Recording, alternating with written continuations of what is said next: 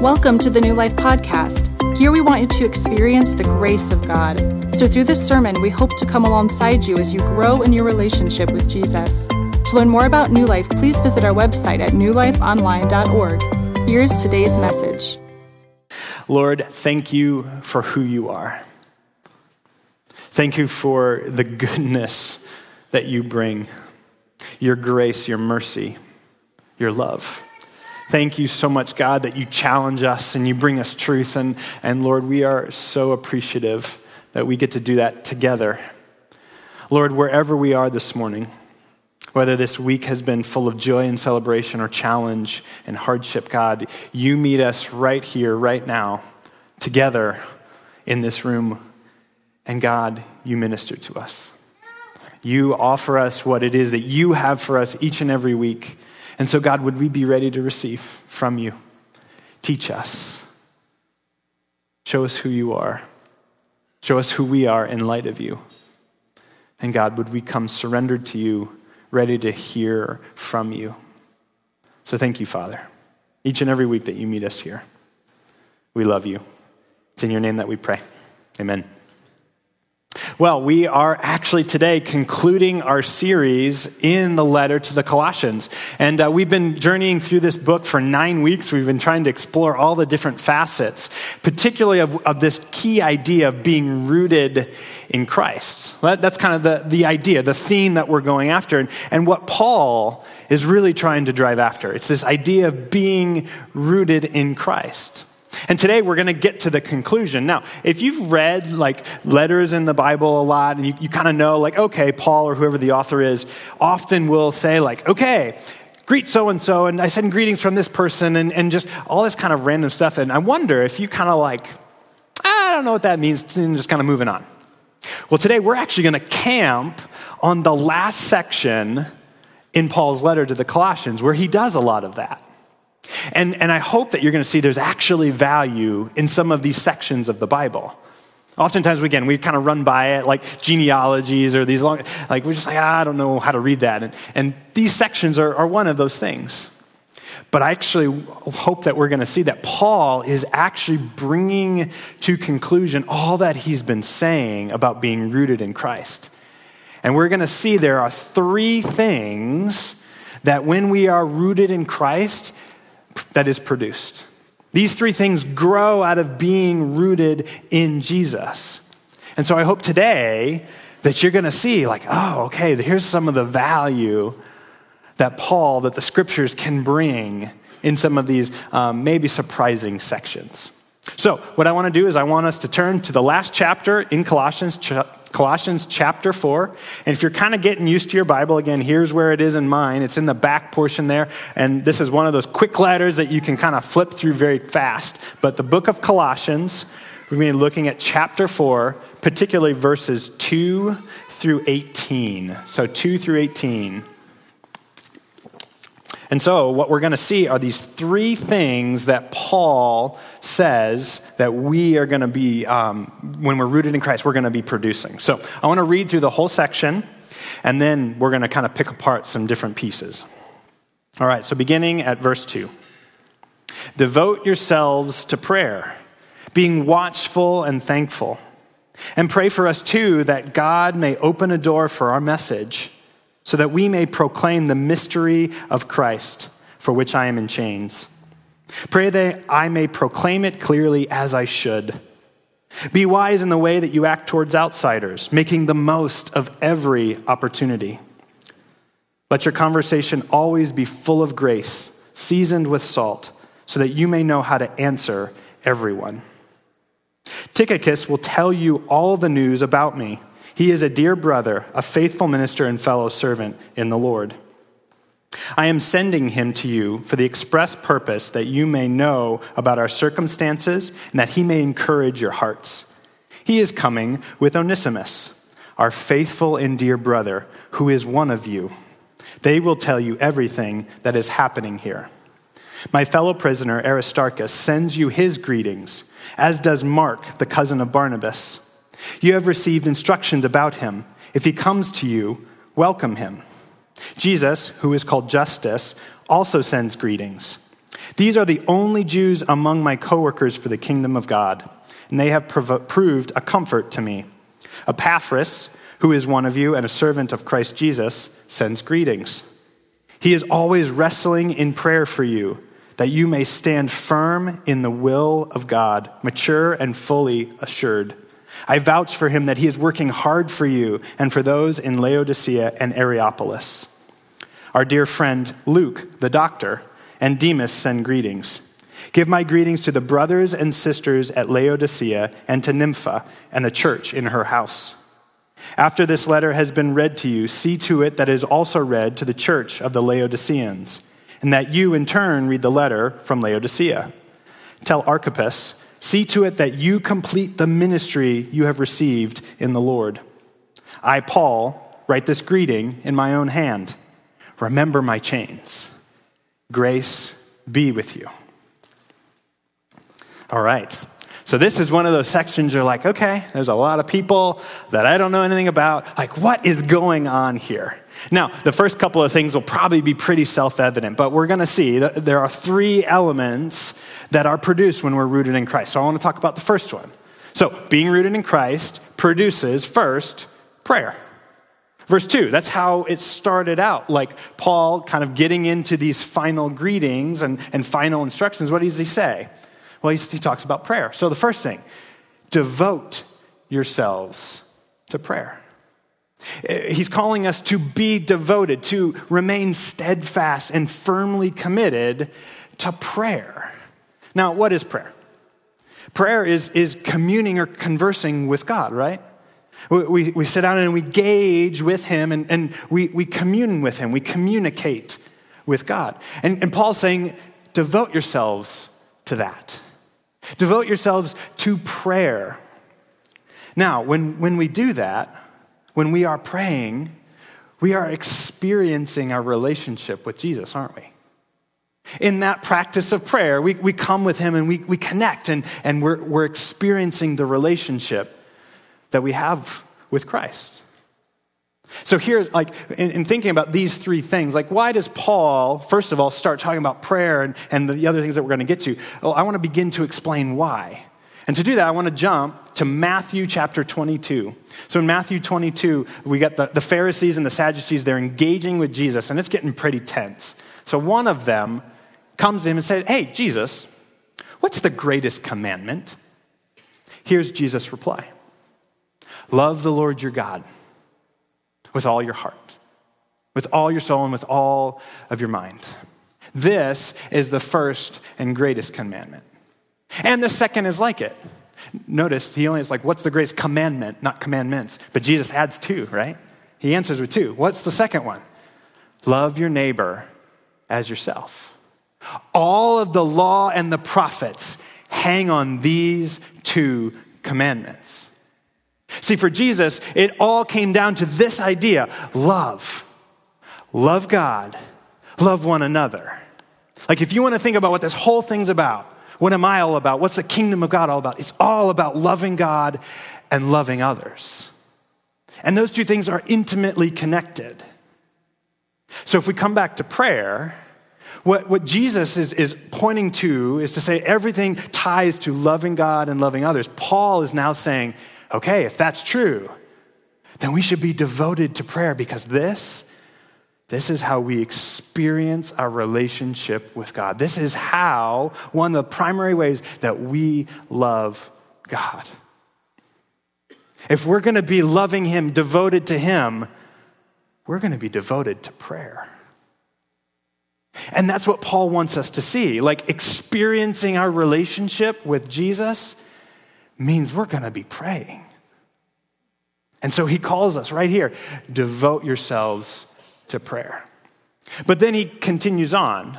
What does he say in the rest of the verse? It's being watchful and thankful. Being watchful and thankful. The, these words and this construction is actually an echo to the Garden of Gethsemane. So, this is where Jesus, he's about ready to go to the cross. He's going to die soon. And so he goes to the garden at night brings his disciples with him, and he's praying. And do you remember kind of what he does? He grabs um, Peter, James, and John and says, Hey, you, you three, come with me a little further away. And he, he says, Hey, stay here and pray. Be watchful and pray while I go on. See, right here, Jesus is connecting these two ideas of being watchful and praying. So, what is he kind of talking about here? Like, Paul is leveraging this to say, like, okay, being watchful and prayer, like, this means we need to be alert to something. Well, what is Jesus referring to in the garden? Be watchful, pray for me. Be watchful, be on guard, guard me as I'm praying. Be praying for me. Paul understands this idea. That's why he's connecting the dots here, but he does it also in Ephesians chapter 6 verse 18, where he says these words, and pray in the spirit on all occasions with all kinds of prayers and requests. With this in mind, be alert, be watchful, and always keep praying for all the Lord's people. What Paul wants us to see is that prayer, when we're devoted to it, we're communing with God, but then we're praying for one another. And that's what he calls us to do here. Be watchful and thankful. Be praying for one another. And he makes that explicit by what he says next. So continue on in verse 3. And pray for us too, that God may open a door for our message. Not only are we just praying about anything, but like we're praying for something specific, we're praying for other people. And Paul says, Pray for me, pray for us as we want to share God's message with other people. So, back to the, the why. Why do we pray? Because we love God and we love people. And what better way to love people than to pray for them and pray that they receive the good news of the gospel? So, hence, Paul says, Pray that God may open a door for our message. And then he goes on, so that we may proclaim clearly the mystery of Christ, for which I am in chains. Pray that I may proclaim it clearly as I should. See, here, Paul, he's just tying this all back together like pray for other people and pray for the message to go forward. So he's calling us to devote ourselves to prayer being rooted in Christ produces prayer in our lives. So, I want to pause on that and ask how's your prayer life? How is this fruit going for you in your life right now? It's one of those things that I think, you know, sometimes we can struggle with because it feels like, okay, well, I'm supposed to pray, so God, can you take care of this or give me this? And, and sometimes we don't always know, like, is he there? Is he listening? Sometimes does it, does it feel like prayer works? And so sometimes this practice can be one of those things where we're just like, I don't know. And for some of us, it is, it is one of the, the cornerstones to our faith. I mean, there's some of you in this church who are praying people. Like, it, it is a spiritual gift for you, and, and it has marked your faith significantly. Like, that's great. Like, we applaud that and, and encourage that. But wherever you are, how would you evaluate it right now? On a scale of 1 to 10, what would you give yourself? Is, is prayer a fruit of you being rooted in Christ? Or is it a bit absent? I think what Paul would encourage us to say, and what I want to encourage you as, as your pastor, like, wherever you are, go one more step. Take one more step forward. Up the ante just a little bit more. Maybe you don't pray at all. Like, great, take just five minutes, right as you're eating breakfast in the morning. Or as you're getting into your car to go to work, like just take a, just a couple minutes. And maybe that's even too much, like 30 seconds. And just, Lord, I acknowledge you right now. You're with me. Help me remember that you're with me all throughout the day. Like that prayer might be a great starting place. Or, or maybe you, you want to weave prayer into your life more completely. I'm, I'm thinking about 1 Thessalonians chapter 5, verse 17. Paul says, pray continually or pray without ceasing. I found that practice of praying throughout the day, not just in one, one chunk in, at a particular moment in the day, but like just along the way, brief little prayers like, the Lord is walking with me throughout all of life. That is just so encouraging. It reminds me to keep perspective. It helps me stay focused on what the Lord wants me to, to focus on. So, wherever you are, what's one step that you can take towards a deeper prayer life? What can you do right now just to add a little bit more of devotion to prayer? Evaluate that, kind of name that, identify it, and, and say, All right, Lord, help me do this. Let's build this in. Set aside a regular time and maybe pray throughout the day. Like, figure out where that is for you. So, that's the first one. The first fruit or the first thing that is produced is prayer. But notice, what did Paul talk about specific about we're to pray about? It wasn't just like, I'll pray about anything. Like, he asked specific things, right? Well, what, what was that and why did he do that? I want to remind you real quick of where we just came from. So, the, the two greatest commandments, or the, what, is, what does Jesus say it all ties to is love, right? Love God, and then what? The second is like it love your neighbor as yourself. This all of the law and prophets hang on these two commandments. So if we're praying from this place where we're loving God and loving others, what's the kind of thing that we should be doing or praying about, or, or what should it be leading us to? Well, let's look at verse 5. Be wise in the way that you act toward outsiders. Be wise. This, this phrase right here, be wise, actually in the Greek, it literally means walk in wisdom. And if you've been with us, we've, we've talked about how that walking image is consistent in Colossians. Paul's saying, like, walk this out, like, carry on your life, work out your life in such a way. What he's saying here is live in wisdom. And he's been contrasting wisdom, right? There's the wisdom of the world, and then there's God's wisdom. Walk in God's wisdom, which ultimately is captured in Christ Jesus. He is the wisdom of God. We see God's wisdom in him embodied. And so walk in that way. And he says, walk in wisdom toward outsiders. And then he goes on to say, make the most of every opportunity. Literally, the Greek is buy up the time. It's an idiom that I think the NIV captures perfectly. Like, Whenever there's opportunity, take, take advantage, make the most of it. And what is he talking about? He is talking about proclamation. That's the second fruit. Being rooted in Christ produces proclamation. We're proclaiming Jesus. Now, when you think of that word, you're probably thinking, like, okay, I need to be able to share the gospel. Notice how did Paul start here? Walk in wisdom. Live in wisdom. The way you carry your life is proclamation of something. What are you proclaiming? When, when you look at your own life and evaluate, it's like, what, what do, what's the message that people read on my life, the way that I behave, the way that I carry myself? Do they see Christ? Am I proclaiming Him by what I do? What Paul is talking about is like, be wise when you walk with outsiders. Make the most of every opportunity. See that as a moment to share the love of Jesus.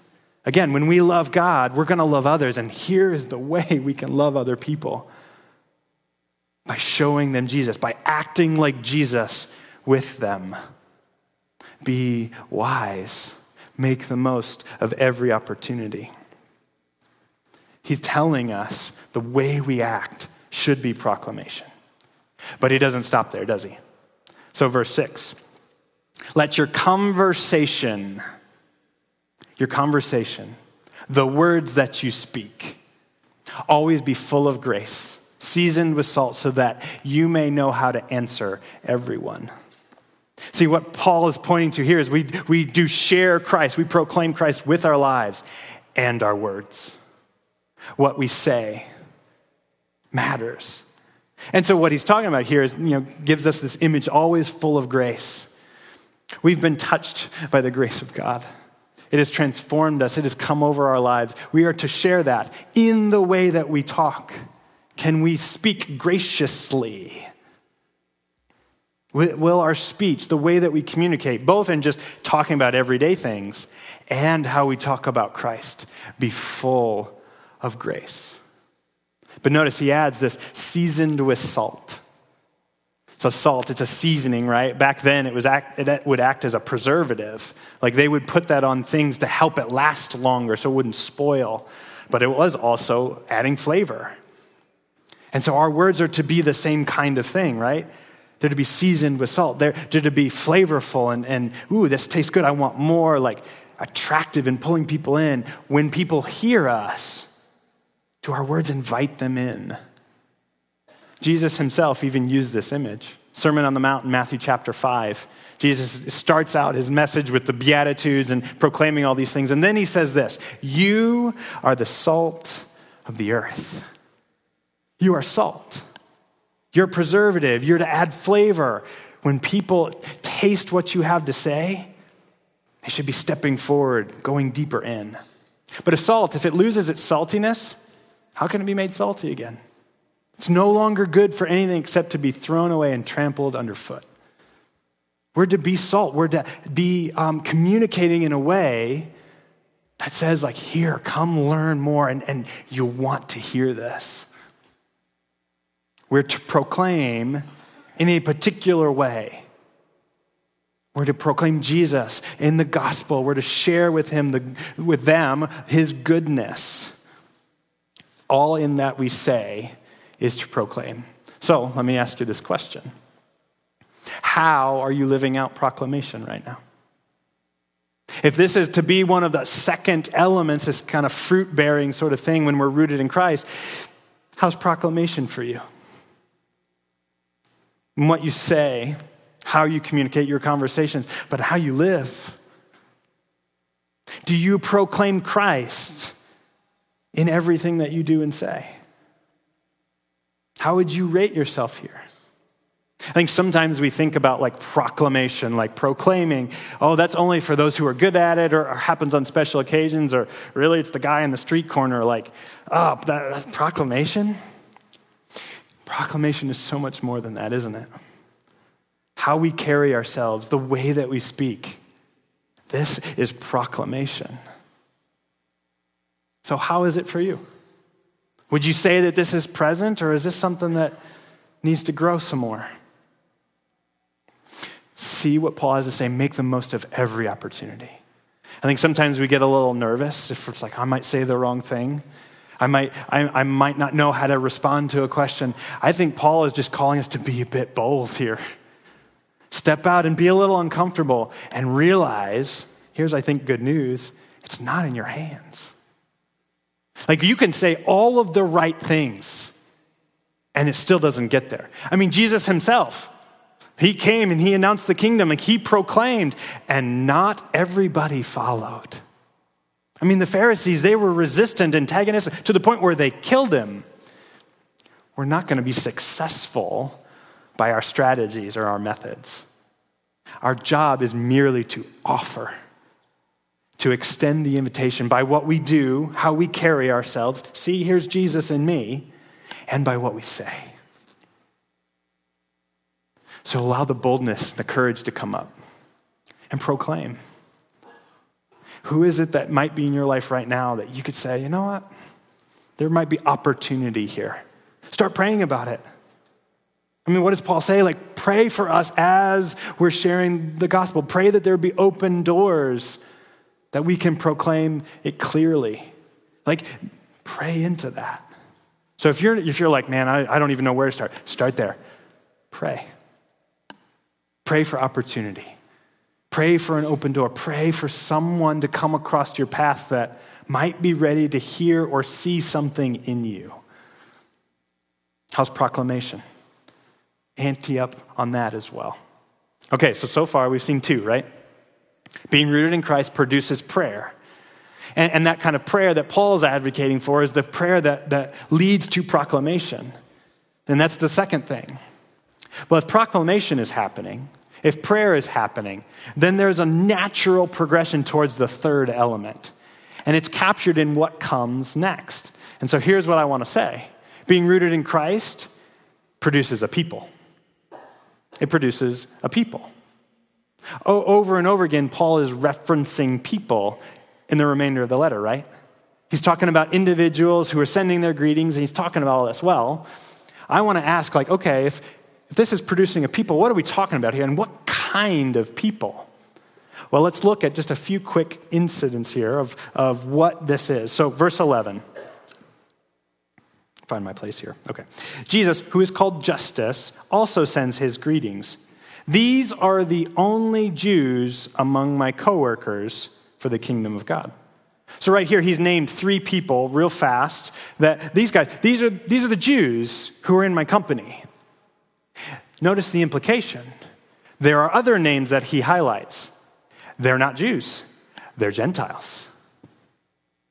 So this is a people made up of Jews and Gentiles. Now, if you know a little history, like Jews and Gentiles, there was a lot of animosity. Like Jews weren't allowed to associate with Gentiles. Like that was just a no no thing. Like this just doesn't happen. And yet, here we are in Paul's letter talking about Jews and Gentiles together. Hold that thought. The next one, verse 15. Give, give my greetings to the brothers and sisters at Laodicea and to Nympha and the church in her house. He's named a bunch of men, and here he refers to the brothers and sisters and refers to a woman who has a church in her house. This people is made up of men and women. And again, in this society, you know, a few thousand years ago, like there was strong hierarchy. Women were very much second class. Men had power, men received inheritance. Like the, it, it all went through the male line. But here, Paul is coming in and saying, it's men and women. And even a woman has a church in her house. This kind of people is for Jews and Gentiles, it's for men and women. Notice the next one here. Look down at verse 10. My fellow prisoner Aristarchus sends his greetings, as does Mark, the cousin of Barnabas. Now, if you know the scriptures, you probably know a bit of the story, but let me refresh. Mark and Barnabas were two key figures for Paul. So when Paul started his ministry, he got connected with Barnabas.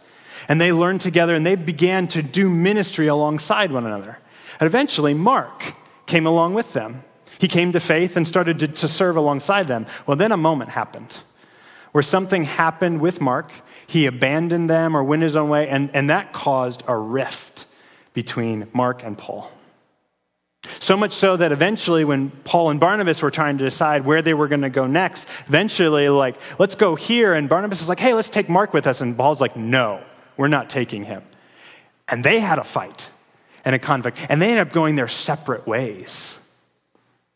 These guys were in conflict with one another. I mean, longtime servants together, like coworkers, and here they are at a fight and a rift. But notice, what does Paul say here? He references Mark. He says, You've re- received instructions about him. If he comes to you, welcome him.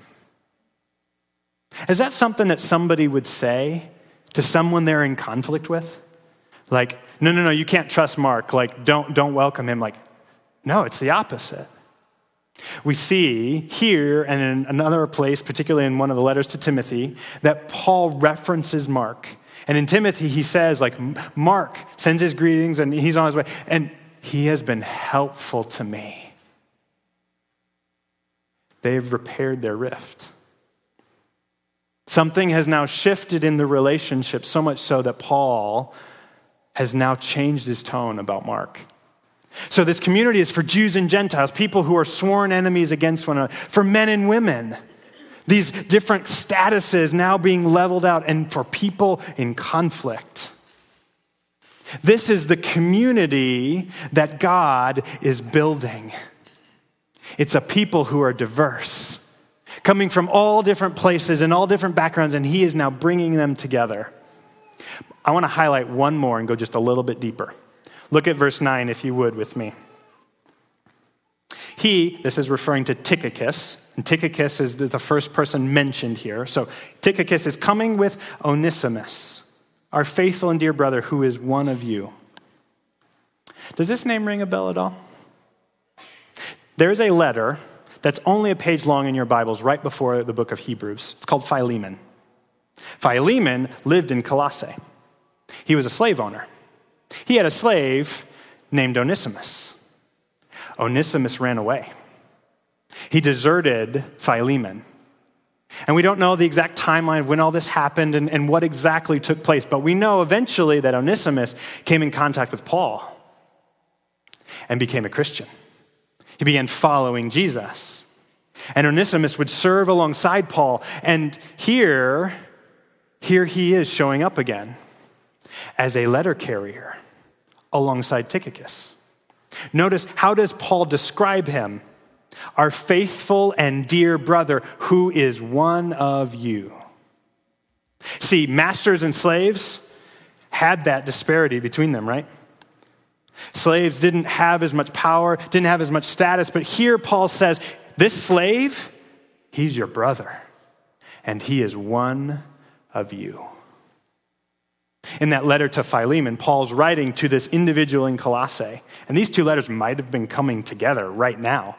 But in it, he says, Here, Onesimus has been helpful to me. I am sending him back to you. Receive him as you would receive me. He is now your brother, not your slave. And he comes all the way to the point of like saying, Philemon, you should let him go, free him. So notice this community is made of slaves and masters, and the playing field has been leveled. He is one of you. That's Onesimus' identity. He's no longer a slave. He doesn't fit down here where you can just oppress him. Like, no, he's your brother. He's one of you. Equal worth and value, brought to the table together with you. The kind of people that Jesus produces is one of diversity, a variety of backgrounds coming together as one people. Paul summarized this in the book of Galatians, chapter 3. He says these words in verse 28 There is neither Jew nor Gentile, neither slave nor free. There is neither male nor female, for all of you are one in Christ Jesus. This people is made up of all kinds who come together and are made one, equal brothers and sisters. And, John, in the book of Revelation, he's having this picture of heaven and, seeing what this is going to all look like when, when Jesus comes back. And so in chapter 7, verse 9, he writes this picture that he sees. And after this, I looked, and there before me was a great multitude that no one can count from every nation, tribe, people, and language, all of them standing before the throne and before the Lamb. This people that Jesus forms is not some sort of monolithic, look like the same kind of thing. It is a diverse set of people from all different backgrounds, all different places, coming together by their bonds in Christ. This, this is the people that Christ is building. So, let me ask you this question. Oh, sorry. Here, I want to highlight one other quick thing. Notice that in this text, we've got this, this picture of the community. And what are they doing? They're praying for one another. They're contending and wrestling for one another. They're working for each other. And so, not only is this people a collection of different kinds of individuals, but they are people who serve and care for one another. This is what leads them to be like Jews and Gentiles who did not associate with one another. What do they do? They care for one another. Why? Because it's all about loving God and loving your neighbor. They are marked by this. They are planted in Jesus, and this is the kind of fruit it produces. They serve and care for one another. So I want to ask you this question In your relationships, do you embody this? Do you reflect this kind of community? Are you a person that, that has some relationships with these different kinds of people? That the barriers aren't barriers anymore because we are one in Jesus. Or if someone were to look at you and say, like, hmm, I'm not sure I see this picture of Revelation 7 in you. It's easy. It's easy to go to the person that's like us. It's easy to go with the comfortable relationships. It's easy to go to the people that have common interests. That's easy. But when we're rooted in Christ, He tears down barriers and obstacles. He tears down dividing walls. He doesn't obliterate distinction, but rather allows us to connect with one another in beautiful and deeper ways because we are united in Him. So, Jesus, He builds a diverse kind of people. Do you reflect that? In the relationships that you share, the people that you connect with, are they just like you? Or do they look like the church as it's meant to be? That's the challenge that Paul puts before us by even just describing the picture of the church. All these people that are contending for one another. It's a picture of the fruit being rooted in Christ. So, bringing this all together, we've seen the three elements. Being rooted in Christ produces three P's. Did you catch that? prayer, proclamation, and a people. Yes, I know. We, we did the alliteration thing. We did it. So, prayer, proclamation, and a people. This is what being rooted in Christ does. And why is this the case? And why does Paul talk about these three things? I think it's because it's close to his heart. We're loving God, we're praying. We're loving other people, we're proclaiming to them the goodness that God has for them. And it is building a people all around us. These are not the only three things. When we're rooted in Christ, we see all kinds of fruit. But these are the three things that Paul highlights in this passage. So, how is it going with you? How would you evaluate or rate yourself in these three ways? Do you see fruit? Are you growing in these kinds of things? Paul wants to encourage us to keep going. Keep turning to Him, surrender to the Lord, and allow Him to do a good work in us to bear fruit. So, we're finishing up Colossians today. We've journeyed through this entire letter, and I'm just going to give you the real quick summary version of all that we've covered of this picture of being rooted in Christ. See, week one, we heard verse 10 in chapter one live a life worthy of the calling you have received. And that feels like a tall order, right? Like, man, live a life worthy. Like, what does that look like? And Paul goes on to explain here's why this matters because Jesus, He is above all. He is in all. He is creator. He is sustainer. He is redeemer. He is savior and Lord. He is above every other thing. And so for Paul, that means, and he demonstrated this in his life and what comes next, everything centers on him. Everything should be centered on Jesus. That was true of Paul. And he offers his own life as an example. And so all of that he builds to this one key idea. Just as you have received Christ, continue to live in him. We've received Christ by grace through faith in his power. That's the gospel. We continue to live in that gospel the same way. We rely on him. He does his transforming work in us. We are being rooted and built up in him. And we're not to turn away to shadows. That's the rest of chapter two, where Paul talks about like you're, you're tempted to go to other things, you're, you're looking to other ideas or, or philosophies. Don't rely on those things. Rely on Jesus. Hold fast to Him. Stay focused on Him. It's on Him.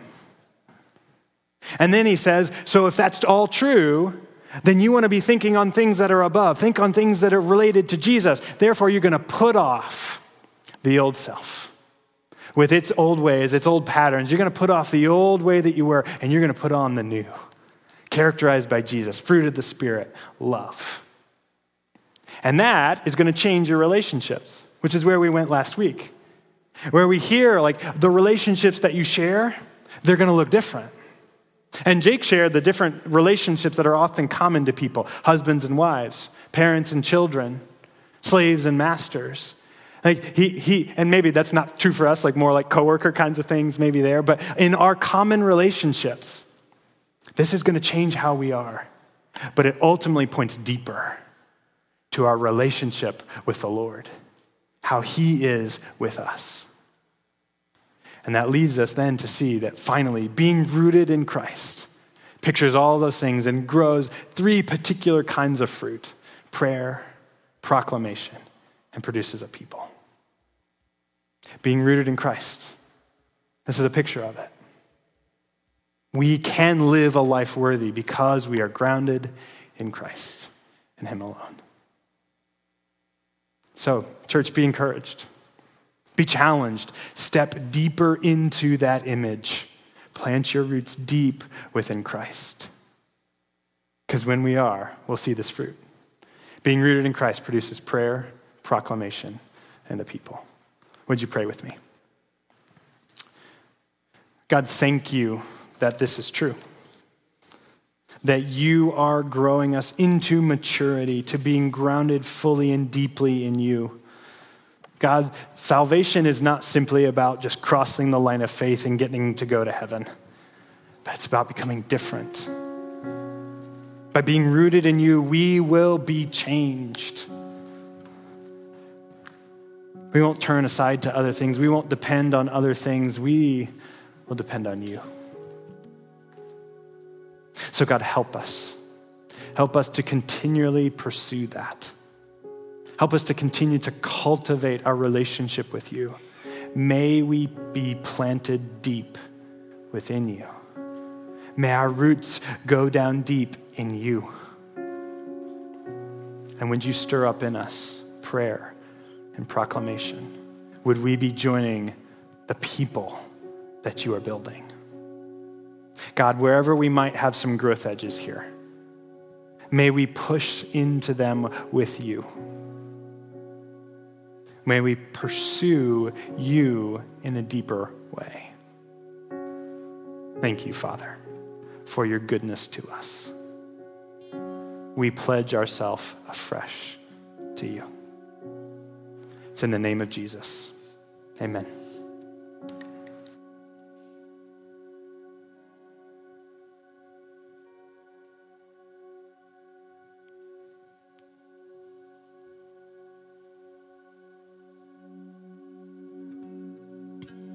We stand and respond and worship right now.